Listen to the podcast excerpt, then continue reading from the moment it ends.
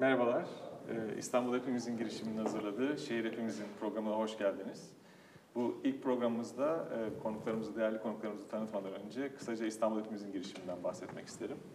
Ee, ülke gündemi yoğun, e, zor, ağır e, ama bir yandan da şehirlerde yaşıyoruz ve şehirlerin değerlerine sahip çıkmak, korumak, onları tartışmak görevimiz diye düşünüyoruz.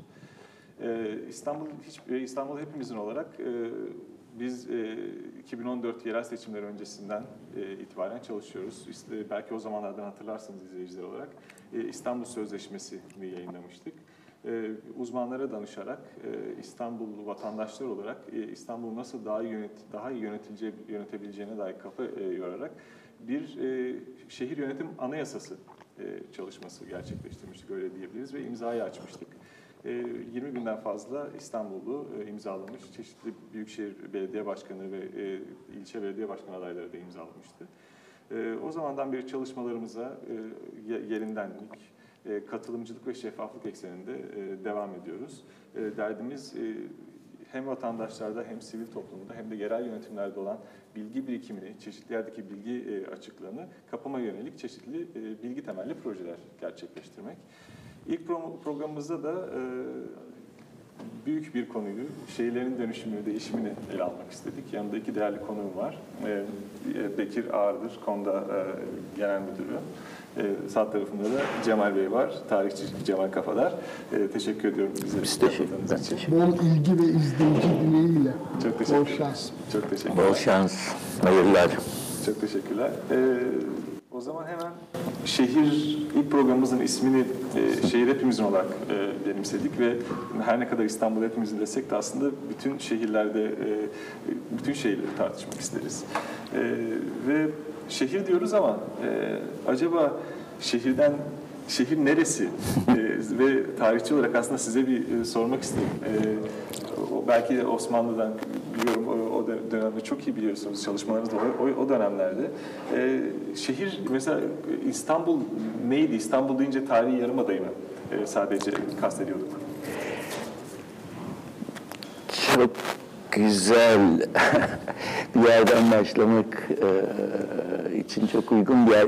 Yalnız coğrafyasına girmeden önce başka bir şehir hakkında başka türlü bir şey söyleyeyim size. Devşirme kanunnamesi var. Devşirilen çocuklar malum belli kriterlere göre belli yerlerden, toplumun belli kesimlerinden seçiliyorlar.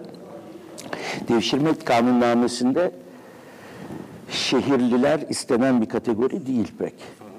Ama özellikle bir kanunnamede diyor ki İstanbul'u görmüş dahi olmasın gözü açılmıştır diyor. Evet. Şehir insanların gözünün açıldığı yer bir yerde. Ee, hele hele İstanbul. Bu söylediğim metin 400 küsur sene önce yazılmış bir metin. Bizans döneminden de buna benzer şeyler var özellikle şehirle ilgili. Şimdi tarihi yarımada kelimesini ben çok sıcak ve sevimli bulmuyorum, kullanmıyorum ama e, nereden bahsettiğimiz belli, mühim olan o. Suriçi, asıl İstanbul, nefsi İstanbul. Başlı başına çok önemli olmakla birlikte bilhassa Osmanlı döneminde aslında dört beldenin birisi.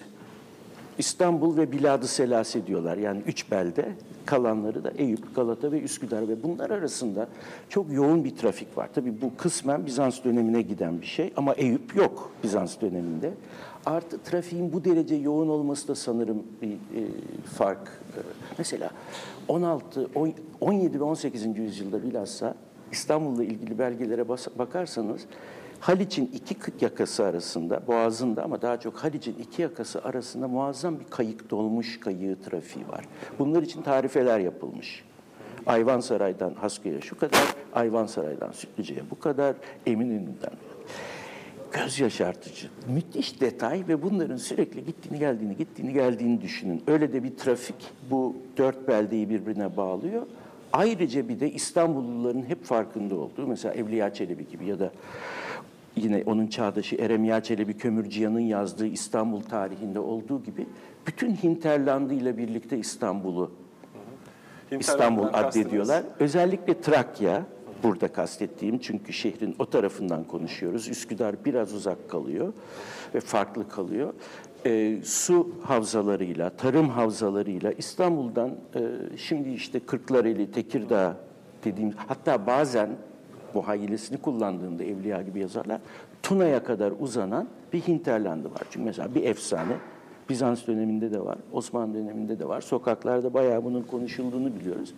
Tuna suyunu zamanında İstanbul'a getirip şehri bu şekilde e, su ile beslemek istemişler falan filan. Sonra bir sebepten bu olmuyor ama küçük çekmeceye kadar, çekmece gölüne kadar geliyor Tuna suyu gibi muazzam bir O zamandan geniş coğrafya Evet, o zaman da e, şuuru bir var. tahayyül e, Evet. var diyorsunuz. Ve aynı zamanda tarım havzaları, su havzalarının da dahil olmasıyla beraber aslında çok O geniş bir muhakkak. şehir kavramı Evet. aslında. Peki tam bu noktada aslında belki e, şeyi konuşmak gerekiyor. Özellikle e, 40'lardan 50'lerden itibaren e, özellikle İstanbul'da ve bu göçle beraber neler değişti? Yani günümüze kadar oradan belki süreci sizden dinleyebiliriz.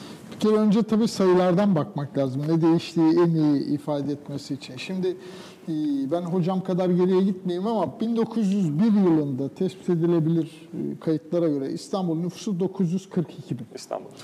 Sonra 1927'de elimizde bir sayı var. Yani Birinci Dünya Savaşı'nın ve Kurtuluş Savaşı'nın ardından e, 680 bine düşmüş. Yani şehrin üçte biri kabaca muhtemelen Rumların, Ermenilerin şehirden göçleriyle beraber belki savaş kayıpları da var.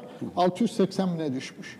Sonra 1950'de tam Demokrat Parti ile beraber Türkiye'de ilk defa kır, tarım kesiminden kentlere doğru akışın başladığı kabul edilebilecek bir dönemde başlarken İstanbul'un nüfusu 983 bin. Yani 1 milyon bile değil. Ama ondan sonra hız müthiş. 70'te 2 bin milyon 100 bin. 80'de 2 milyon 700 bin diye geliyor. 2000'de 8 milyon 800 bin. Asıl önemlisi 2000 ile 2015 arası şimdi 16-17 milyon. Resmi kayıtlara göre 14 milyon 600 bin.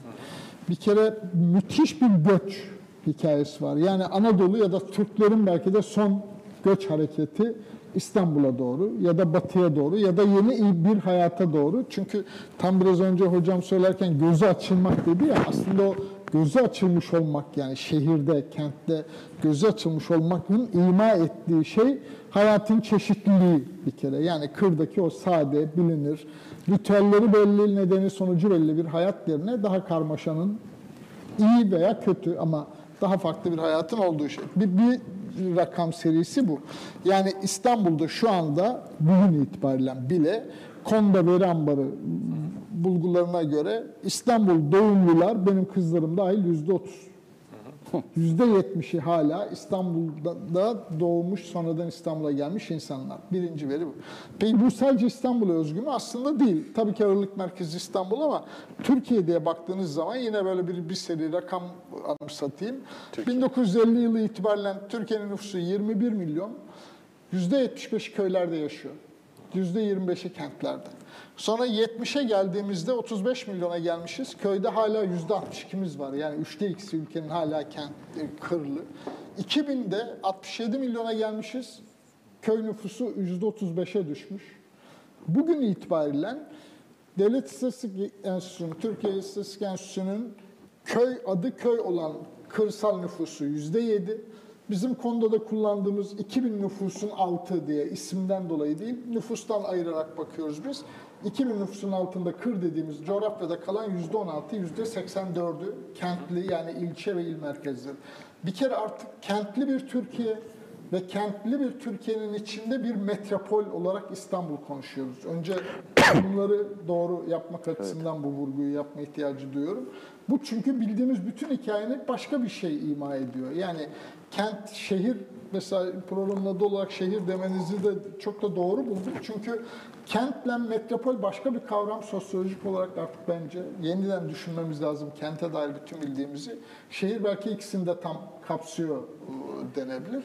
Ama başka bir durum var önümüzde. Dolayısıyla sadece sorunları değil, bu sorunları nasıl çözeceğimizi veya nasıl yöneteceğimiz meselesini ya da hayata nasıl katılacağız, hayata nasıl müdahale edeceğiz meselesini de yeni baştan düşünmemiz gereken bir evredeyiz.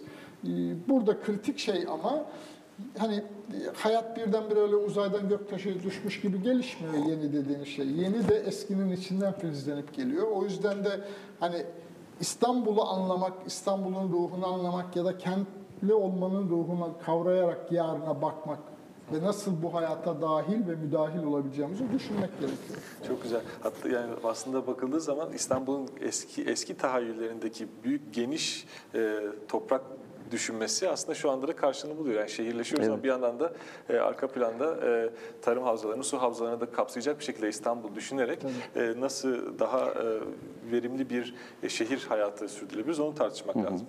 Bu değişimden bahsetmişken çok çarpıcı rakamlar. E, sürekli değişimden bahsediyoruz şehirler için. Peki bunu yeni yeni mi bahsetmeye başladık yoksa Osmanlı'da da insanlar ya bu şehirler çok değişiyor diye bir tartışma sürdürüyor muydu? Onu hep merak ediyorum. Evet, sürdürüyorlar. En azından 16. yüzyıldan beri şehrin değişmesi, dönüşümü ya da kimi insanlara aşırı gelen çapta büyümesi konusu tartışılıyor. Örnekler vereceğim. Bekir Bey dinlemek çok güzel. Zihnimi açtığı bir sürü şey çağrışım yoluyla tetikledi. Şimdi bir kere daha geniş bir perspektiften bu göç hadiselerine bakabiliriz. Belki onu konuşmakta yarar var kısaca. Ee, endüstriyel toplumlara geçişe kadar şehir nüfusları hiçbir zaman kendini yenileyememiş. Salgın hastalıklardan dolayı bilhassa hep göç alarak şehir nüfusu ya durduğu yerde durmuş ya onun üstüne bir şey almış. Dolayısıyla İstanbul'da hep bu anlamda göç almış bir şehir. Ama Bekir Bey'in karşılaştırması tam yerini buluyor. Çünkü bilhassa 19. yüzyıldan bu yana İstanbul gibi göçle bu çapta büyüyen şehir pek yok. Ondan sonra farklı modern tarihte modern tarihte çok en- ilginç değişik bir örnek İstanbul. Yoksa tarihi boyu ama bir yandan da onu düşünmemiz lazım. Buna benzer bir konuyu düşünmüş şehirlerden birisi. Bunca insan göçüyor. Biz ne yapacağız? İyi mi kötü mü? Tabii iyi yanlarıyla bakanlar var, kötü yanlarıyla bakanlar var. Ee, ikincisi tarihçilerin bu ara çok konuştuğu bir şey. Ee, Bekir Bey'in yine Türkiye'de çok dar bir zamana sıkıştırılmış ve radikal rakam boyutları açısından aşırı e, bir örnek teşkil eden kent köy nüfusu değişimine e, yine geniş bir perspektiften bakarsak e, bütün dünyada ilk defa Neolitik devrimden bu yana diye konuşuyoruz bizler. Yani 9-10 bin yıldır ilk defa şehir nüfusu köy nüfusunu, tarım nüfusunu geçti. Yani Türkiye'de bunu çok daha sıkıştırılmış bir süreçte bir radikal bir rakamlar boyutunda yaşıyoruz ama bu dönüşüm aslında şu anda dünyanın dünya. genelde bir şaşkınlıkla ya bu ne demek ve biz buradan ne çıkaracağız e, vardığı bir dönüşüm. Yani Türkiye bunun tamamen dışında değil ya da İstanbul. Ama soru çok büyük bir soru hakikaten. Köylülükle ilgili değerler, tarım toplumlarının teknolojileri vesaire burada çok daha akut bir şekilde farkındayız. Ama bütün dünyada peki nasıl evrilecek? Şimdi onları nasıl karşılayacağız? Bunları tartışmak için çok önemli, umarım geç olmayan bir zaman, öyle diyelim. Ee, bu e, göçle ilgili, e, şehre göçle ilgili sizin başka çalışmalarınıza baktığım zaman, verilerinize baktığım zaman mesela e, e, ekonomik sınıf ve şeyi görmek çok çarpıcı. E, İstanbul e, verileriyle Türkiye aslında neredeyse e, örtü çok bir, bir sürü açıdan işte e, yaş dağılımı, eğitim durumu, hane sayısı, etnik köken aslında çok benzerlik göstermekle beraber e, ekonomik sınıf e, kısmında bir farklılık var. Mesela İstanbul'a göç, göçün karşılığını ben orada biraz hissedebiliyorum. Çünkü e, alt gelir, bu ekonomik sınıflar e, datalarında e, fa- fark ediliyor ki İstanbul'a göçtüğünüz zaman alt orta sınıfa dahil olma şansınız çok fazla. Belki Türkiye genelinde alt gelir grubunda kalma ihtimaliniz varken aslında bir şekilde e, göç etmenin de bir ekonomik karşılığı da var gibi e, hissediyorum ben. Bununla ilgili e, ne düşünürsünüz? Hem de göç dürtüsünü açıklayan bir durum var. Yani çünkü bizde göç daha iyi bir hayata ulaşma arzusunu ifade ediyor bir kere. Refah anlamında da işte sağlık imkanlarına, eğitim imkanlarına ya da işe ulaşmak anlamında da. Dolayısıyla bunun bir karşılığı var. Nitekim de yani Türkiye verileriyle hemen diğer dizisinin de işaret ettiğin gibi yine konuda veri ambarı bulgularına göre şu ilginç olduğu için altını çizmek gerekiyor. Bugün ister eğitim ortalamalarından bakalım, ister genç yaşlı diye yaş dağılımından bakalım, ister meslek dağılımından bakalım. Küçük farklar olmakla beraber İstanbul'la Türkiye ortalamaları hemen hemen aynı yere gelmiş durumda. 10 sene önce bile yani ben Konda'da araştırma işine başladığımda bile böyle değildi. Halbuki 10 yılda bile nasıl bir değişim olduğunu gözümüzün önünde görüyoruz. Yani şu anda İstanbul'un ortalama değerleri, demografik verileriyle Türkiye aynı. Ama dediğin gibi e, bir tek sınıfsal ve ekonomik verilerde fark var. Nedir o? Mesela Türkiye'de diyelim en alttaki kesim bütün Türkiye'de %19 iken İstanbul'da aynı kesimin içinde olanlar İstanbul'da %9.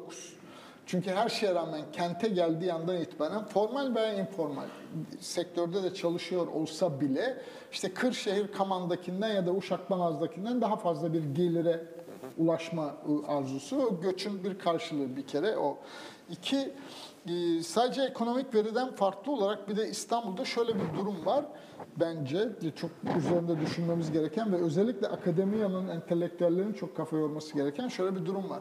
Biz genel olarak hep kırkent diye bilirken hikayeyi ve sanayi toplumu, endüstri toplumu sosyolojisiyle böyle bakarken örneğin Uşak'ta kent, İstanbul'da kent derken Uşak'taki ya da Çorum'daki ahlaki veya kültürel kodlamalar, dayanışma ilişkileri örneğin ya da gündelik hayatın içindeki ritmi içindeki tercihler, zaman kullanımı dahil ya da bunların dayandığı referanslar İstanbul'dan aynı değil. Yani sadece suç istatistiklerine bile baksak ya da sağlık istatistiklerine bile baksak Çorum'un sağlık istatistikleriyle İstanbul'unki ya da Uşak'ın suç istatistikleriyle İstanbul'unki artık aynı değil. Dolayısıyla bizim tespitimiz yine konuda veri ambarı bulgusu olarak söylüyorum. Metropol diye ayırmamız lazım. Müthiş fark ediyor. Ve oradan baktığınız zaman yani nüfusu 500 binin bütünleşik nüfusu yani Şile İstanbul'a dahil değil ya da Foça İzmir'e dahil değil. Bütünleşik nüfusu 500 binin üzerindeki olan 11 tane metropol bugün Türkiye nüfusunun %50'si. Ve de TÜİK'in projeksiyonlarına da üzerinde çalışıp baktığınızda görüyorsunuz ki bizim hesaplamamıza göre önümüzdeki 10 yılda Türkiye nüfusu 86 milyona gelecek. Suriyeliler gibi eklemeler hariç doğal akışı yolunda. O 86 milyonun %65'i 15 metropole birikmiş olacak. Şimdi dolayısıyla bu metropol dediğiniz zaman artık İstanbul'da konuştuğumuz yönetim problematiği örneğin ya da su problematiği İzmir'de de, Ankara'da da, Antalya'da da geçerli ama Kırşehir'den aynı değil. Ya da Çorum'la aynı değil. Aynı yöntemle, aynı bakış açısıyla, aynı araçlarla bu işi çözemeyiz örneğin. Ya da bu insanların yerleşim problemini, konut problemini ya da sağlık problemini vesaire. Onun için farklı bir yerden yeniden bir metropol tanımlamasına, kent tanımlamasına ve de ayrıca İstanbul'a özel, özgün olan ve Türkiye'ye özel ve özgün olan kısmına modelin yeniden kafa yormaya ihtiyacımız var. Güncel gerilimlerin dışından bakarak. Ee, çok önemli bir konu. Bu e, bu yöne- yönetişim, yerel yönetim meselesine vatandaş tarafından bakarsak tamam e, şu anda e, bütün bu göçlerin sonucunda bir şehirlilik hali var öyle diyelim. Bir vatandaşlık hali var burada. Peki e, verilere dayanarak sizce burada bir memnuniyet yani e, şehirde olmanın, şehirlik hissetmenin bulguları var mı? Parça parça var tabii. Yani e, ama en kapsamlı bulgu e, 2013 Aralık ayında yani tam 3 sene önce İstanbul'da yaşamak, İstanbul'u yaşamak ismini verdiğimiz bir araştırmamız var. Oradan bir takım veriler paylaşabilirim. Bazı şeyler elbette değişmiştir ama e, her şeyden önce bütün problematiğine rağmen bile metropolde yaşamaktan insanların üçte ikisi kabaca memnun ya da işte böyle grafikte de görüyor izleyicilerimiz. Yüzde 61-62'lerde. Bugün belki hani terör gibi olaylardan, güvenlik, asayiş problemlerinden dolayı bu oran birazcık düşmüş de olabilir ama özü itibariyle insanlar kentlerde olmaktan memnun. Bu bizim Türkiye aydını için ya da siyaset dünyası için çok ezberlerin dışında bir şey. Çünkü bizim aydınlarımız ya da entelektüellerimiz uzun süre varsaydılar ki kentlere gelen insanlar çalışacak, emekli olunca da köyüne geri dönecek. Onun için İstanbul'a göçü sınırlamak sık sık dile gelir. Yani ben şimdi amcaoğluna dönüp diyeceğim ki ben geldim ama İstanbul çok sıkıştı sen gelme artık. şimdi o da diyor ki bana ya ben de kızımı Robert Kolej'e yollamak istiyorum. Amerikan Hastanesi'nde tedavi olmak istiyorum. Sen gittin şimdi oraya ben niye burada çalda yaşayayım? Şimdi buna bir cevap üretmeden varsayılıyor ki göç geri döndürülebilir. Halbuki öyle değil. İnsanlar kentlere daha iyi bir hayat hayaliyle ve arzusuyla geliyorlar. Geldikleri yerde gerçek reel koşulları tam ona el vermese bile her halükarda kırdakinden daha iyi bir hayata ulaştığını hissediyor. Çünkü sağlık imkanı, çocuğunun eğitim imkanı, iş bulabilme fırsatı vesaire açısından. Peki hep bu şey anlatılır işte İstanbul'da yaşayanların üçte biri e, hiçbir zaman boğaz görmemiştir diye bir söylenti var. E, O bizim efsanelerimizden Evet. yani ben bizim akvaryum diyorum. Efsanelerimizden birisi. Biz araştırmada sormuşuz bunu. Evet Boğaz görmeyenler yüzde 22 Türk İstanbul'da. Ee, ama tabii tersi soru da var. Eyüp Sultan'ı kaç kişi gördü? Hani ben beyaz yakalılarda bu tartışma yapıldığı zaman e, onu söylüyorum. Ve bazı rakamları paylaşayım. Eyüp Sultan'ı gördüm diyenler İstanbul'da yaşayıp da yüzde 85.7, 86 diyebiliriz. Sultanahmet Camisi yüzde 82.8, 83 diyebiliriz. Boğaz'ı gördüm diyenler yüzde 78, Taksim Meydanı yüzde 75. Ama tersten bakınca şunu demek de mümkün. Ya hala İstanbul'un dörtte biri Taksim Meydanı'nı görmemiş. İstanbul'un hala yüzde 22'si, beşte birinden fazlası insan Boğaz'ı görmemiş diye de bakmak mümkün. Evet ama belki sizi mutlu eder bunlar. Çünkü e, aslında bakıldığı zaman belli değerler neredeyse herkes tarafından ziyaret edilmiş. Öyle ama galiba Eyüp Sultan'ı görmeyenlerle e, Boğaz'ı görmeyenler farklı ve dolayısıyla. İstanbul'u yaşama tecrübesinin fragmentasyonu söz konusu. Bu beni pek mutlu etmiyor. İşin bu tarafı. Aksi takdirde tabii işin içinde çok güzel sonuçlar da var. Mesela anekdotal bir örnek vereyim ama bunu pekiştirecek. Zaman zaman e, şehirde e, arşivde, kütüphanede bir yerde çalışırken randevu yapıyorum. Ta- tarih konusunda sorusu olan birisi ya da öğrenci olarak e, yurt dışına başvurmak isteyecektir de akıl danışacaktır filan. Normal bir şey benim için. Ya ben bugün Süleymaniye Cami şey- şey, e, kütüphanesindeyim. Öğleden sonra çıkışta çaya buluşalım beşte mesela.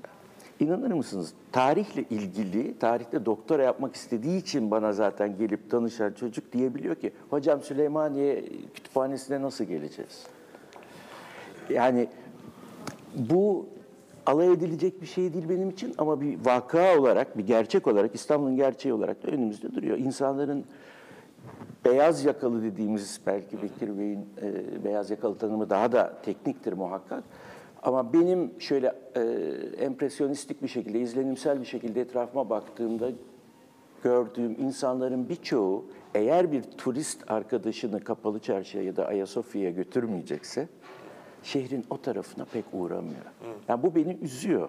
Ama yani benim üzülmem nedir ki? Sonuçta bunun gerçek olması ve buradan ne öğreneceğimiz, nereye gideceğimiz önemli sorular. Tarihi Yarımada'ya tarih deyip, e, ismine tarih deyip orayı müze. Müzelik bir şeye çevirmek, gibi. evet, evet, aslında evet. e, e, özellikle göçü ve e, şehirdeki nüfus baskısını konuşurken kültür varlıkları tabii ki bu arada çok önemli. Belki aidiyet yani şehirli hissetme bütün buraların hep birlikte sahiplenilip e, Evet. Korunmasıyla olacak aslında. Yani İstanbulluluk bütün yeniyi ka- kabul edişiyle, kucaklayışıyla birlikteki öyle olmalı ve hep öyle olmuş. Daha önce dediğimiz gibi e, kısaca değindik en azından İstanbul hep dönüşümle karşılaşmış. Bunu hem bir risk, hem bir fırsat, hem bir e, sorun addederek bununla boğuşarak gelmiş bugüne. Bugün de öyle. Yeniyi kucaklayacağız muhakkak ama bunu yaparken eğer tarihi kimliğine sahip çıkacaksa ki şehri cazibe merkezi yapan önemli unsurlardan birisi zaten bu.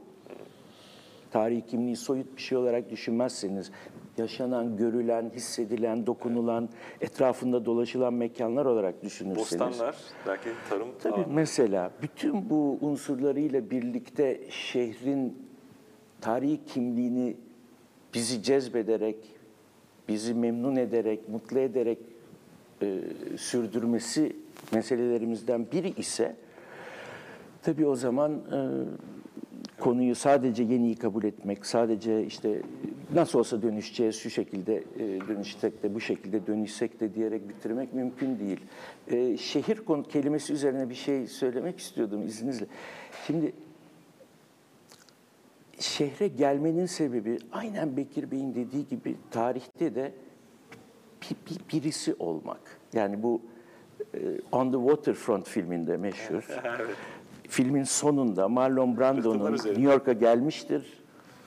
İşte berbat, küçük bir yerinden Amerika'nın gelmiştir. New York'ta boksör olarak bir yere varmak istemiştir. Abisinin mafya bağlantısı yüzünden olamamıştır malum. Onun sonunda arabada bir konuşma vardır hani çok meşhur. Evet. Ben birisi olabilirdim. I could have been somebody. Ya bu böyle artık veciz bir deyiş gibi her yerde. Aynen bunun gibi 17. yüzyılda şehre gelen birisinin ile dalga geçen bir İstanbullu şair diyor ki bu Sapanca'dan ipini koparıp gelmiş. Sapanca da sanki çok uzak ve çok şey bir yer gibi. Ee, teşehhür etmek ister. Şimdi orada kelimeyle oynuyor. Hem şehirlileşmek kastediyor hem şöhret olmayı. Aynı kökten geldiği varsayımıyla yani bu iki kelime bu iki anlamada geliyor. Böyle bir derdi olmuş hep insanların. İstanbul'a gelmek, İstanbul'da yeni bir hayat, daha cazibeli, daha e, zenginliklerle dolu. Aynen Bekir Bey'in dediği gibi. Tabii o zenginlikler çok farklı belki ama bunu istemiş, bu cazibeyi hissetmiş ve akın akın bütün bu geniş coğrafyadan, Rumeli ve Anadolu coğrafyasından İstanbul'a gelmişler. Muazzam. Ee, biraz da e, bu e, yereldeki sorunlarına, alınan kararlara katılımdan bahsetmek isterim açıkçası. Ya şehirli olmanın önemli bir e, girdisi bu hatta dediğiniz bir derdi var dediniz. E, bu dertleriyle ilgili e, herhangi bir veri var mı elimizde? Bunların nasıl e, Yönetime katılma arzusuna Evet, evet. dair. Yani taleplerini dile getirme yöntemi ya da hangi alanlarda talepleri var ve dile getiriyorlar? Var yine aynı araştırmadan en azından önce bulguları paylaşayım. Mesela hangi kararlara katılmak istersiniz diye sormuşuz. Yüzde 59 insan mahallesindeki cami, Karar park katılım. gibi yapımlara, yapılma kararlarına katılmak isterim demiş. Yüzde 51 kentsel dönüşüm projelerine katılmak isterim demiş. Yüzde 35 mahallenin yönetimine katılmak isterim demiş. Yüzde 35 İstanbul'un genel yönetimine katılmak isterim demiş. Hatta o tarihlerde gündemde olduğu için özel olarak sormuşuz. Yüzde 26 Gezi Parkı'nda AVM yapılması gibi kararlara katılmak isterim demiş. Diğer kararları biliyorum ama gibi dediğine göre belli ki yani şeyi ilgilendiren, şehir kimliğini ilgilendiren kararlara Evet. katılmak istiyor. Şimdi burada dikkat çekici olan mahallesine katılmak. Çünkü bizim insanımız yani benim genel olarak bütün bu araştırmalardan sonra gözlediğim şöyle bir durum var. Bizim insanımız, Türkiye insanı bir problemi gözlemek, hissetmek, kavramak, algılamak konusunda sorunu yok. Onu herkes yaşıyor çünkü kendi reel hayatı problemi de görüyor. Problem o algılanılan gerçekliğin arkasındaki neden sonuç ilişkileri meselesinde. Çünkü ondan sonrası birazcık eğitim, birazcık işte bilinç, başka şeyler. Ve o zaman da kendi yetmiyorsa, kendi aklı yetmiyor diye düşünüyorsa da o zaman rol modeli diye bildiği ya da referans aldığı insanlara ya da başka noktalara bakıyor.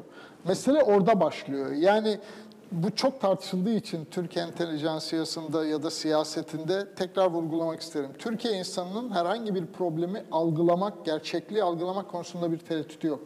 İşsizlik problemini de, yolsuzluk problemini de, güvenlik problemini de herkes biliyor ve yaşıyor ve hissediyor. Bunun nedenleri konusunda referans noktalarına bakıyor. O referans noktaları kimi zaman rol modeli diye çevresindeki aile büyüğü olabilir. Kimi zaman partisi olabilir. Giderek o gündelik hayatta karşılaştığımız gibi kimliği olabilir. Siyasi kutbu olabilir vesaire. Ve asıl medya olabilir ve medyada seçtikleri olabilir. Asıl zaten manipülasyon da o noktadan sonra başlıyor. Yani hani çok tartışılıyor ya bu algı yönetimi meselesi.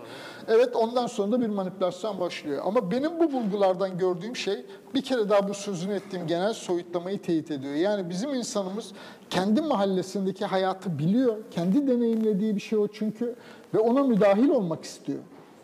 Ama daha büyük bir rol, işte İstanbul'un su sorunu, İstanbul'un trafik problemi dediğiniz zaman ya çözüm yollarını bilgisinin eksik olduğunu düşünüyor, ya zaten buna ait mekanizmalar da yok. O reel gerçekliğin de farkında. Onun için bir temenni olarak katılırım demek ona gerçekçi gelmiyor katılmak isterim demek. Yani katılmak istese de katılamadığı, mekanizmaların olmadığı bir yönetim meselesi konuşuyorsanız insanlar ne desin ki zaten? Onun için daha gerçekçi bir yerden söylüyor. Evet ama arzulu çünkü çok fazla soruna da katılmak istediğini yani özellikle Kesinlikle. mahallesi kendisini direkt ilgilendiren sorunların hepsinde aslında sözünü söylemek istiyor. Bu bence çok çok değerli. Peki Bence bunun e, karşılığı var mı ya da karşılığı olmasına dair bir e, umut görebiliyor musunuz? Yerel yöneticilerden ya da e, sorunların çözüm merkezlerinden. Şimdi bunu bunu söylemeden önce bir yine somut veriyi ve şeyi de paylaşayım da buna bağlayarak söyleyeyim. Şimdi Türkiye'de 110 bin dernek var. Bunların 100 bini dayanışma temelli dernek kabaca. 10 bini hak temelli. 40 bin civarında vakıf var ki bunların çok önemli bir kısmı tarihten gelenler. Vakıf geleneği aşağı yukarı Türklerin icadı zaten. Hak temelli olanları son yıllarda kurulan bin küsur tane. Bu şunu gösteriyor bence. Hani zaman zaman çok tartışılır. Türkiye insan örgütlenmeyi bilmiyor, yönetime katılmayı bilmiyor, demokrasi talebi var mı yok mu gibi tartışmalar. Ben de diyorum ki bilmiyor ve istemiyor değil mekanizmalar yoksa uzak duruyor doğal olarak. Halbuki işte dayanışma temelli örgütlenmeyi yapmayı beceren insanlar hak temelli örgütlenmeyi de bilir. Ama aynı zamanda toplumsal belli, hem bireysel hem toplumsal belli, hak temelli örgütlenme ve eylemliğin sonunda devletten yüz yüze gelince negatif anılara sahip. Şimdi yönetime katılmak arzusu da böyle. İnsanların kendine dair, kendi hayatına dair kararlara katılma arzusunun olmadığını varsaymak zaten yanlış. Sadece mesele eğer buna uygun mekanizmalar varsa, bizim sorunumuz ya da Türkiye'deki sorunlarımızdan bir tanesi çok siyasi ve çok kutuplaşmış bir ortamdan ve bakış açısından tartışıyoruz bu meseleleri. Halbuki daha reel sorunlar var. Yani mahallenin çöp sorunu ya da mahallenin yoksullarına dayanışma meselesi ya da mahallenin okulunun çatısı problemi gibi meseleleri konuşmaya başlasak Türk veya Kürt olmak, dindar veya laik olmak gibi kimliklere sıkıştığımız alanların hiçbir önemi kalmayacak aslında. Yani sosyoekonomik gerçekliği tartışıyor olsak ve bunun buna uygun mekanizmaları yaratsak Türkiye insanı çok hızlı mesafe alacak. Ama daha soyut yerlerde tartışmayı yürüttüğümüz sürece de o soyutluk aynı zamanda soyut kimliklere kitlenmeyi, o kutuplardan ve kimliklerden ürettiği ruhi ve zihni ambargolardan bakış açılarını yani ezberleri devreye sokmaya başlıyor. O zaman da biz o reçelin köpüğüne bakıyoruz ve diyoruz ki Türkiye insanının demokrasi talebi eksik mi acaba? Yönetime katılma arzusu mu yok acaba? Öyle değil. Yani bizler ne kadar istiyorsak kapıdaki işte sokaktan geçen herkes de aslında aynı şiddette istiyor. Ama bunun için mekanizmalar eksik olduğu için böyle bir e, imkan ortamı olmadığı için bir sorun görünüyor. Evet. Aslında tam bu alan daraldığı için e, belki bu yeni bir fırsatın da e, habercisi olabilir. Yani hem burada bu yeni eski e, ve bunun e, süre gelmişliğinden konuşuyoruz. Hı hı. E, şu e, yoğun artık metropolleştiğimiz e, bir coğrafyada aslında bu kadar da katılma arzusu varken siz bugüne ya da yarına dair herhangi bir fırsat görebiliyor musunuz? Kesinlikle, kesinlikle. İstanbul hala çok büyüleyici bir şehir bir kere ve bunun devam etmesini istediğini düşünüyorum benim hemşehrilerimin. Herkes aynı yerleri aynı şekilde algılamasa dahi e, bunun mümkün olması için bir yandan yeni, dinamik, çağdaş, yaratıcı ne dersek diyelim yönlerde şehir dönüşürken tarihi kimliğini, ona dair şeyleri koruması gerektiğini de sanırım biliyoruz. Bekir Bey'in farkındalık dediği şey çok yaygın toplumda. Şimdi bunlardan nasıl helva yapacağımız ayrı bir soru. Orada o kadar belki ümitli değilim ama ümitsizim dedi. Yani iyi şeylerin olması için imkan ve fırsat var mı? Var. Bir kere adacıklar halinde, küçük gruplar içinde entelektüel veya e, herhangi bir mahalle e, dayanışma grubu olarak çok enteresan inisiyatifler ve girişimler görüyorum son yıllarda. Belki 20 yıl öncesine göre bunlar daha gelişkin örnekler. Biraz daha iyi biliyor ne yapmak istediğini. Belediye e, Mevlana Kapı Suriçi Mahalleleri Dayanışma Derneği diye bir dernekte sohbete davet edildim. Bir ay kadar önce gittim konuştum. E, mahalle halkı eğitimlisi, eğitimsi çok e, geniş bir kompozisyonu var. Çok büyük bir mahalle olmamakla birlikte neleri ne şekilde savunacakları konusunda, belediye ile nasıl iletişim kurup müzakere yürütecekleri konusunda bayağı sofistike buldum. Ben bunu çocukluğumda büyüdüğüm Rami'de mesela ya da daha sonra Fatih'in 3-5 değişik semtinde okudum. Oturduk onlu yaşlarımda. Böyle bir şey düşünemiyorum.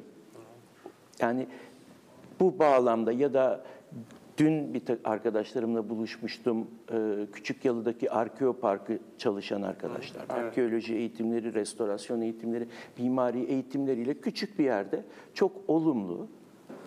Bütün bu diğer soyutlayıcı meselelerden evet. en azından o iş bağlamında kendilerini arındırarak güzel bir şey yapmacı. Böyle o kadar çok insan var. Bilimsel araştırma. Murat Güvenç'in şu anda Kadir Has Üniversitesi'ndeki mesela dünya çapında bir bilimsel proje İstanbul'la ilgili. Benim böyle e, gönlümü şenlendiriyor bu tür şeyleri düşünmek. Arkeolojik bulgular çok daha iyi değerlendirilebilir miydi? Bence öyle. Hani bu yeni kapıyı kastediyorum özellikle. Ama yine de belediyenin, ihalenin, e, bilimsel gerekliliklerin değişik e, gerekleri, değişik e, artı ve eksileri bir şekilde tartışılaraktan ortaya büyük bir şey çıktı. Yani 21. yüzyılın benim hani başka sahalarda çalışan meslektaşlarımın da kabul ettiği bir şey en büyük arkeolojik bulgularından biri.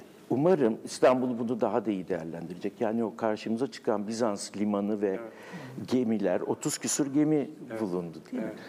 Hakikaten muaz teknoloji tarihi açısından da çok ilginç şeyler tutuyor. İstanbul yani bu zenginlikleri daha da tadına vararak daha da bolca yaşar diye umuyorum. Ama hani daha iyisi olabilir diye olan biteni de küçümsemekten yana değilim. Bir şeyler oluyor e, filan malum. evet, evet. Ee, siz ne dersiniz e, Bekir Bey? Bu noktada bir e, fırsatlardan bahsedebilir miyiz? E, yönetim, e, yerellik ekseninde. Ya elbette yani risk- ekseninde. riskleri kadar tabii ki fırsatları da var. Yani hani ağırlıklı olarak risklerini ve üretilen sorunları ya da bu kadar hoyrat davrandığımız bir kültürel ve tarihi mirasın her şeye rağmen e, öldüremediğimiz bir ruhu var bir kere. Yani İstanbul bugün evet hani Rum nüfus açısından, Ermeni nüfus açısından çok acımasız davrandığımız dönemler olmuş ve sonuçta bugün hani 6-7 Eylül olayları daha öncesi o anlamda çeşitliliği azalmış diyebiliriz ama bir yandan da bakarsanız işte Türkiye demografisine çok paralel dediğim şeylerden birisi o. İstanbul'un bütün bu 16-17 milyon nüfusunun %18'i de Kürt örneğin.